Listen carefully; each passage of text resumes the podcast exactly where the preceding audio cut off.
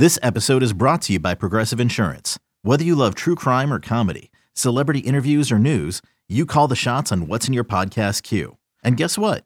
Now you can call them on your auto insurance too with the Name Your Price tool from Progressive. It works just the way it sounds. You tell Progressive how much you want to pay for car insurance, and they'll show you coverage options that fit your budget. Get your quote today at progressive.com to join the over 28 million drivers who trust Progressive. Progressive Casualty Insurance Company and Affiliates. Price and coverage match limited by state law. I'm Tim Fitzgerald at GoPowerCat.com. And I'm Scott Chasen with Phog.net. This is a replay of WIBW's TV show, The Drive. Here's this week's episode on the 24 7 Sports Podcast Network.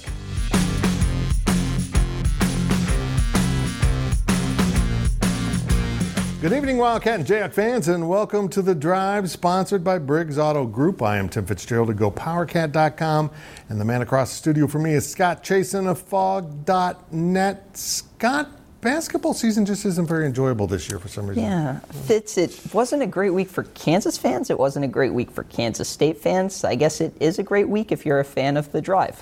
Hmm. So we got stuff to talk about. You can interact with us on social media at facebook.com slash the drive show, on Twitter at the drive 13, and of course answer our weekly poll question and make your game predictions on our Twitter page. And remember, if you ever miss an episode of the drive, don't fret. You can get an audio only version that will appear each Monday morning in the form of a podcast at both gopowercat.com and phog.net. And we start things off with our two minute drill. The two minute drill is sponsored by Vanderbilt, your work boot center. Scott, this week was a busy week for Kansas. Mm-hmm. Let's say football news for the next segment tell us about KU basketball's loss to Tennessee on Saturday. How did that one get away from the Jayhawks so quickly? Well, it, it didn't take much time, Fitz. And look, I don't want to oversimplify anything because there are problems with this Kansas team. But the Jayhawks started this one shooting 1 for 16 from 3. Tennessee was 5 for 7 from 3 in the first half alone. The Jayhawks looks, they were difficult to come by. Scoring was an issue against a Tennessee defense that, depending where you look, ranks number one or ranks number two in the nation. Jayhawks had some defensive issues too. We'll get to that in a second. But hey, Fitz, the name of the game is scoring points. You've seen a couple of the easy baskets that Kansas scored. There were very few of those, especially from the outside. Marcus Garrett was probably KU's best three point shooter on the day. He doesn't make a lot of threes. Let's dive into some of these offensive issues. The Jayhawks mixed up their starting lineup, putting Dajuan Harris, you see him number three on the court there, putting him in the game for Jalen Wilson, uh, who had started all but one game this year, the second game of the season. That could help from a passing perspective, from a defensive perspective, but what it didn't help with was the spacing on the court. You see, Tennessee was able to pack the paint because KU had three non shooters in the game at the same time. That made things difficult for KU's offense, although the Jayhawks did actually get a decent amount of threes for guys like Ochai Agbaji, even Christian Braun. They just weren't falling. Those two combined to go, uh, I believe, one for 13 on the game. Just not good uh, shooting at all. Then defensively, the Jayhawks had issues too.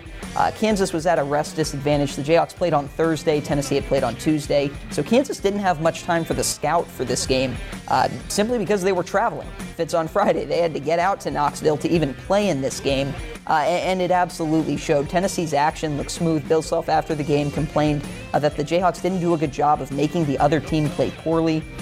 Defensively, this KU team doesn't have the energy. It doesn't play with the focus uh, of some past KU teams. And look, Bill Self defenses are typically very good. Most of them have ranked inside the top 10 nationally, depending on uh, what site you choose to look at. Some of them, like last year's, have ranked number one in the country.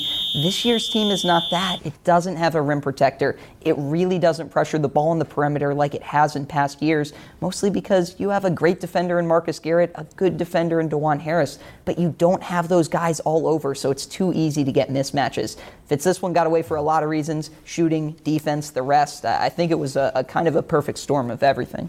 Not good at all. No. Well, Fitz, the Manhattan Mercury reported Sunday that Kansas State Athletics Director Gene Taylor plans to retain basketball coach Bruce Weber for next season. Was this the dreaded vote of confidence from Taylor, or is Weber truly safe? Uh, what's interesting about this report from our friend Ryan Black, the sports editor of the Manhattan Mercury, is Taylor really didn't leave much wiggle room. This wasn't a vote of confidence that he, you know, backs up on later. The words spoken to Ryan Black were, "Hey, uh, you know, the, the plan is we're going to retain him. And unless something happens off the court, unrelated to basketball, uh, he's going to be back. Now, Kellis Robinett of the Kansas City Star Wichita Eagle followed up on Sunday.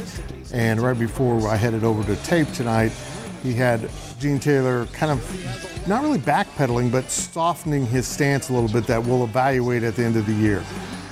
What really the impetus of this was that Baylor game on Wednesday down in Waco. Look, Baylor's a terrific team, much better than Kansas State this season. Certainly, the, the problem was Baylor won by 48 points. Scott, that's the largest loss in K State basketball history. It was a record that had stood from 1934, which I find remarkable because they didn't score that many points in 34, and yet back then, 47 points was the margin of defeat for K State. So this team literally is, and this isn't just words, historically bad. It might be the worst K State team in history, and maybe the pandemic has added to that, but the rebuild was not related to the pandemic. It just came at a bad time. So to have your AD say, I don't really care what's going on in the court, I don't care how bad it is, uh, Bruce Weber will come back, really sits poorly with a lot of fans. But Gene Taylor made it very clear he's talking to donors, he's getting their input, but it sounds like he's talking to the biggest donors, the guys that and gals who have the most in their pocketbook that can give to K State. And he said, Look, these people aren't demanding any action one way or another, they're just giving me input. Well, I suspect he's going to start hearing from donors. Mm-hmm. And the real problem isn't those big donors, it's all the ticket holders. They're not even selling out their allotment of 1,500 seats this year. Mm-hmm. Get to next season, if everyone can start attending again and there isn't a change or a serious uptick in the quality of basketball because these young guys caught on, and man, the crowds are going to be minimal, nominal. Uh, I, I hope it all works out. I mean, I hope Bruce Weber can do this. The rebuild takes off next year, but how many years do you get a rebuild mm-hmm. just to occasionally have one good season? And I think fans are really fed up. Yeah, it's a tough situation. Sticking with Big 12 hoops Fitz. The Big 12 lost the Big 12 SEC Challenge, four games to five, uh, with one game, Texas versus Kentucky, not taking place. What are your thoughts on how these two leagues matched up? Well, again, I come back to this. This challenge series has done wonders for the SEC. It's put them on the same platform as the Big 12, which is regarded as a better basketball conference. And you always have to skew this thing because with 14 teams as opposed to the Big 12's 10, Big 12 has to play everyone, and the SEC gets to lop off some teams they don't want to play. Overall, the Big 12 lost four to five. I get that, but Iowa State and Kansas State are really bad, bad basketball teams this year. And K State was competitive. Iowa State wasn't. Iowa State had their own historical loss at Mississippi State on Saturday. But if you look at the best teams in this conference, Texas didn't play. And sadly, I'm not putting KU into that sentence. Oklahoma upset Alabama, missing a key player. Brady Manek doesn't play, and Oklahoma still beats them. Baylor runs away from Auburn. Baylor looked really good. Texas Tech rallies to win on the road. So the best teams seem to have surfaced in this thing and gotten the job done for the conference. Unfortunately, Kansas looked really bad against Tennessee, and West Virginia lost its game. So uh, overall, I don't think the Big 12 really suffered that much. It kind of proved what we've always thought. The top of this conference is really good, the middle is pretty good, and the bottom is really bad. And why do I say that? Because Kansas State, as I mentioned, it might be the worst team in school history and they're not the worst team in the Big 12 this season. Thank you, Iowa State.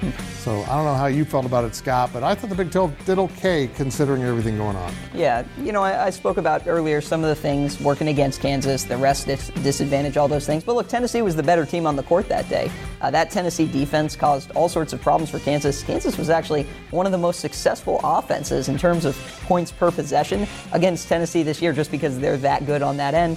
But I agree. I, I think if Texas had played Kentucky, you would would have felt, you know, better about the Big 12. In that one, I think Oklahoma has been the team uh, that is a lot better than people realize. You know, Kansas split with Oklahoma uh, for the Sooners to go on the road. Uh, no Austin Reaves. Brady Manek has been banged up in and out of the lineup. Um, to go on the road or, or excuse me, to get that win in a game where you're playing a top 10 team, I think that's really impressive for them. I think the Big 12 is very, very good this year. I think the Big 10 obviously has a lot of good teams. But, you know, even though the SEC won the series, I came away with the impression that, yeah, hey, the Big Big 12 probably has better teams, especially at the top, than the SEC. And Baylor was like, okay, Auburn, we're just kind of tired of playing here. we're going to blow you out now. It's kind of remarkable to watch. Yeah. Now, a quick look at your poll question results. The poll questions are brought to you by Midland Exteriors. Love the home you live in. Call today for a free estimate. Well, last week's question was Will KU basketball earn a top three seed in the 2021 NCAA tournament? And a little surprising, though, before the Tennessee game, 43% said yes. That's a little higher than I thought it would be. 57% said no. I wonder what it would be today if we asked that question. This week's question is this K State's basketball program has lost eight straight games. Will the Wildcats win another regular season game? There are eight remaining if they get the Iowa State game on the books. This season, the 2021 season, very complicated answers. A is yes, B is no. Even I can figure that one out. Vote on our Twitter page at the Drive at 13. Well, that'll do it for this half of the two minute drill, but we will be right back with more on KU and K State on the Drive.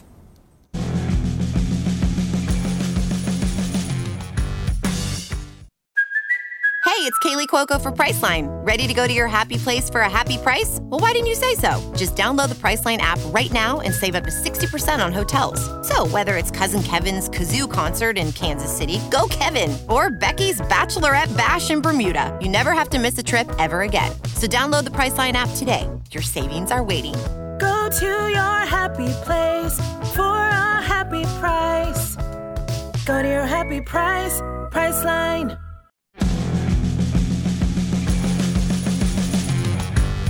Welcome back to the drive as we continue our weekly two minute drill. The two minute drill spans, sponsored by Vanderbilt's Your Work Boot Center.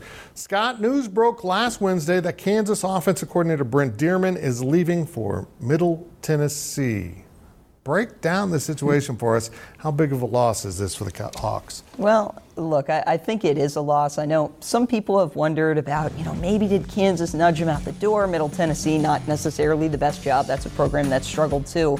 Uh, I would just start by saying you never want to lose your offensive coordinator, any assistant, a week before signing day. And that's when this news was reported. I was able to confirm it Wednesday evening, exactly seven days before signing day, that Dearmon would be on the move. Uh, it's Fitz. It's hard to know how big a loss this is. Think back to 2019. Brent Dearmon takes over. What happens the first game against Texas? Kansas puts up 48 points on the road in Austin. The next game, the Jayhawks put up 37 against Texas Tech. Later in the year, 31 against Iowa State. Oh, by the way, they scored 48 points in a game at Boston College early in the year.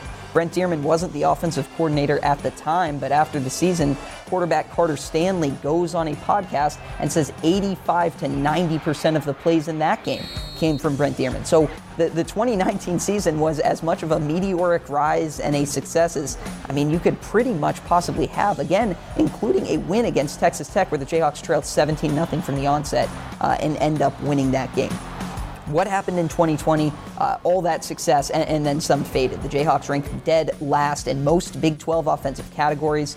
Uh, now, you lost Carter Stanley. You lost Pooka Williams, who only played in a few games. He was hampered by injury, uh, and then he decided to, to opt out for the rest of the season. You lost your number two wide receiver, Stephon Robinson. You just saw him score a touchdown on your screen there. He dealt with ankle surgery. He played only a few snaps. The offensive line lost Hakeem Adeniji to the NFL. You lost all your starts at tackle, left tackle, right tackle and center. So the offense was replacing a lot during the year. I remember Brent Dearmon, we got to talk to him, uh, and he joked that Kansas couldn't pass, Kansas couldn't run, and he was looking to find a third way to move the ball just because uh, things weren't working right then. Uh, in 2020, Kansas used a 17 year old starting quarterback for much of the year. He didn't get a spring, they didn't get a full chance to implement the offense. So it's hard to know. We don't know how big a loss this is because Fitz, 2019 looks so good and 2020 looks so bad. And I've mentioned a few of the reasons that you could say, well, hey, it's not his fault, it's not his fault. But he was still coordinating the offense. They still ranked dead last in most Big 12 offensive categories the next year. Really hard to know. I do think it's a loss. Les Miles spoke about this loss. He, he did say there were some family issues, and that's part of the reason for this departure. It comes at a bad time for everyone, for Dearmon, for Kansas, but uh, we'll see who they replace him with, and we'll talk about that a little bit more later. It just seems like a really odd move. Yeah. It's really hard to explain. Well, Fitz, K-State was at least competitive in its game with Texas A&M this weekend, Big 12 SEC Challenge, losing 68 to 61 we haven't always seen K State be competitive. What was different this time around? Well, they played better, and, and, to be blunt here, Texas A&M wasn't very good. I mean, they came on in on their own three-game losing streak. Uh, they're not one of the better teams in the SEC this year. It was a nice matchup for K-State, and they had Nigel Pack back and healthy. He missed three games, four games with COVID, and and played last the last game at Baylor, but you know he really wasn't full strength. He looked great in this game. I mean, he he really lit it up in the second half. I think he ended the game 8 of 14 from three point range, which set a freshman record for the most three pointers, but also tied a school record for the second most three pointers in a game, uh, behind Askia Jones's 14 way back when. K State was better because it made shots, and it kind of got into a flow of the game a little bit in the second half, but it just got away from K State towards the end. Uh, you know, look, anytime you got a guy like that just go completely bonkers shooting the ball. It opens everything else up. It relaxes everyone. Everyone, and at least it was a, a sign of hope, a, a taste of something better than what has been happening to the team. Maybe made the players feel a little bit better. They're going into an extremely tough stretch of basketball here in the conference where they're going to catch KU a couple times. They got Texas and Texas Tech coming up, and uh, it's just going to be really tough on this team. Uh, if they don't get that Iowa State game rescheduled, K State probably is looking at not winning another game because, uh, bluntly put, the only other team they might be competitive with is TCU, who seems to be playing pretty good basketball all of a sudden, almost winning at Missouri. They probably should have won that game on Saturday. So, uh, Nigel Pack showed that he is the star of this class. When you take him off the floor, it really does kind of tie the hands of this coaching staff and what they can do because he's the true point guard, he's the true leader. And boy, he was on fire on Saturday, and yet it still wasn't good enough as A&M left Manhattan with a win. Yeah, Fitz, I think you'd agree this game was much closer than the final margin, yeah. even though the final margin wasn't that bad. For young teams, I think one of the most important things talking to coaches is just to be in close games to get that experience, even if you don't win. Um, their moral victories can be a scary word or a word people don't like to use in sports, but I think this qualifies as one. I'll settle for it. Let's put it that way. And now we step out of bounds. And out of bounds is brought to you by Copeland Insurance Agency, part of your community for more than 60 years. Let's switch gears and head down the road to Kansas City. The Chiefs will be in the Super Bowl next week against the Tampa Bay Buccaneers in Tampa. Scott, what do you think? Uh, what would a win do for Patrick Mahomes' legacy, and what do you think of this game? Well, I think it would do a lot, Fitz. I think it's a big deal. You know, when you have a player who is in the conversation for greatest of all time, or, you know, even just starting that, because he's in the first, you know, the very, very beginning of his career, uh, it, it's so different. Things become a, a, lot more magnified. And the reason I even bring up the greatest of all time conversation is not because Patrick Mahomes can be that with a win. That would just be his second Super Bowl. He's playing the guy who many consider to be that. But you can lose out on that conversation very quickly. Super Bowls are really, really, really hard to come by. There's no guarantee you ever make it back to one just because you do. There's no guarantee you ever win a second one just because you do. Ask Aaron Rodgers about that. Ask Drew Brees about that. Ask the number of guys like Russell Wilson who got one on their rookie contract before they started making big money. Now all of a sudden they're being paid 20, 30, 40 million dollars and you don't have the money to build up a roster around them. Patrick Mahomes has already brought Kansas City a Super Bowl. It was a huge deal. Another one would be a huge deal. Same for Andy Reid. But if he wants to put himself in the conversation of being one of the greatest players to ever play the game of football, he has to take advantage of Super Bowl opportunities. He has to take advantage when he gets deep in the postseason to win as many as he can. And oh, by the way, beating Tom Brady, Absolutely. the guy many consider to be the greatest of all time. I mean, think about what that would do for his legacy Fitz. I, th- I think it would be a huge deal for him. This this game has the feel of a kind of a changing of generations here, and it didn't matter that it was Brady. It's significant that it's Brady, but it mm could have been Aaron Rodgers mm also in there. Yeah. Or it could have been another young quarterback from the AFC. It just feels like this is old against new. It's very intriguing, but beating Tom Brady would certainly help that legacy a long ways. Mm-hmm. Well, now let's hear from the fans. Our fan question this week is Scott, Ed Warinner to KU. Tell me it's happening from Justin and Lawrence. And Justin's very hopeful.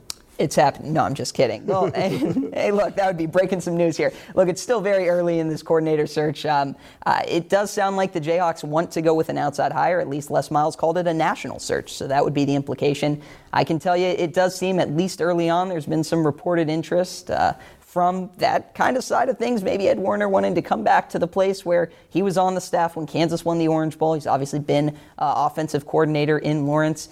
Jayhawks actually have a couple interesting names if they want to promote from within their own staff. You have Joshua Eargle, uh, who clearly has the trust of Les Miles. He took over as interim coach when Miles was out. He's a guy who was at Austin Peay as offensive coordinator. He had some record breaking success. Emmett Jones, the wide receivers coach, he's another name. Or they could look for someone financially, though, that's a big part of this. It's during a pandemic, don't have a ton of money, don't have limitless money. I see Fitz pointing to himself. Maybe he can be the next OC. Uh, but financially, that's a huge part of this, too, because you have to be able to afford whoever you go out and get, uh, and the boosters and donors have to be down with it, too. I pledge I'll only call the plays at work. well, remember to ask us your questions on our Facebook page and on Twitter at The Drive 13. And when we return, we will look at our predictions here on The Drive. CBS Sunday after the equalizer. You collect rewards, right? This is how I make my living. It's the season finale. Everyone's looking for something. Of Tracker. You strong swimmer? So so. So so. So so's okay. Justin Hartley stars. How you survive, you make quick, smart decisions, and you never let panic take the wheel. Sounds cool. It is cool, actually. Very cool. Tracker, CBS season finale Sunday after the equalizer on CBS and streaming on Paramount Plus. Welcome back as we head down the home stretch of this week's show. Now it's time to take a look at our predictions. Remember to make your weekly predictions on our Twitter page at the Drive 13. Here are last week's results. The viewers went one and three as we pick up a game from week four. Scott and I both went two and two. Please don't look at this overall total for me. It's embarrassing. It's personally embarrassing. Here's this week's picks. We start with Texas Tech minus 16 and a half at Kansas State. Scott, this is a bigger spread than what Tech won by in Lubbock but I bumped it up for some reason. What do you say? Uh, I'm going to go with Kansas State in the points, but I don't feel great about this one either way. I'm going to pick Texas Tech. That's a lot of points. Mm-hmm. Mm. Well, next is Kansas plus three and a half at West Virginia. Fitz, I got mixed up last week. I picked Kansas. We got the line kind of mixed up, so we had to adjust it. I'm going to stick with the home team and go with West Virginia. I actually think the Mountaineers can handle Kansas this uh, week. Uh, well, I'll be interested to see if I'm right. I'm usually not. I'm going with Kansas. Here's our last game of the week. Of course, it's the Super Bowl. Chiefs minus three and a half against Tampa Bay, and we both say mm-hmm. Chiefs. I thought we were going to do Kansas City. We, we really didn't choreograph this well. Kansas City. Again, make your picks on our Twitter page at The Drive 13. Now it's time for our On the Clock segment. On the Clock is sponsored Buy Carpet One, by Local for a strong local community. Let's start with Mr. Scott Chasen of Phog.net. Well, one of the most interesting figures on this KU basketball team is Jalen Wilson. In his first 11 games, he averaged 15 points per game. He had a couple 20 point outings against ranked teams, leading the Jayhawks to wins. In the four games coming into the Tennessee contest, he had nine made field goals combined, nine turnovers in that time. He's kind of fallen off the face of the earth. He was taken out of the starting lineup. After the game, Bill Self said there are some players on the team dealing with confidence issues. He didn't mention anyone specifically. He would have to imagine he's one of them. The Jayhawks need to find a way to get him going because he's been the X factor for this KU basketball team. He's athletic. He can play the five, even though he's a wing. He can give them a lot of lineup versatility. The Jayhawks need to find a way to get Jalen Wilson playing better where their ceiling is going to be limited. Let's be honest here. COVID has affected Kansas State basketball. It, there's no way you can deny that it has impacted this team in a negative way, being so young. But I asked this question because it was asked of me. If you look at the Big 12 schedule, really the schedule overall, without COVID, if it's a normal season, how much really changes about this season for Kansas State basketball? Probably the answer is they lose, but by less. And I don't know if that's good enough. I don't know if that's a good enough reason to keep uh, Bruce Weber around because it'd be less bad. Just weird. That's it for this week's edition of The Drive. We'll see you right here next week and all week on social media.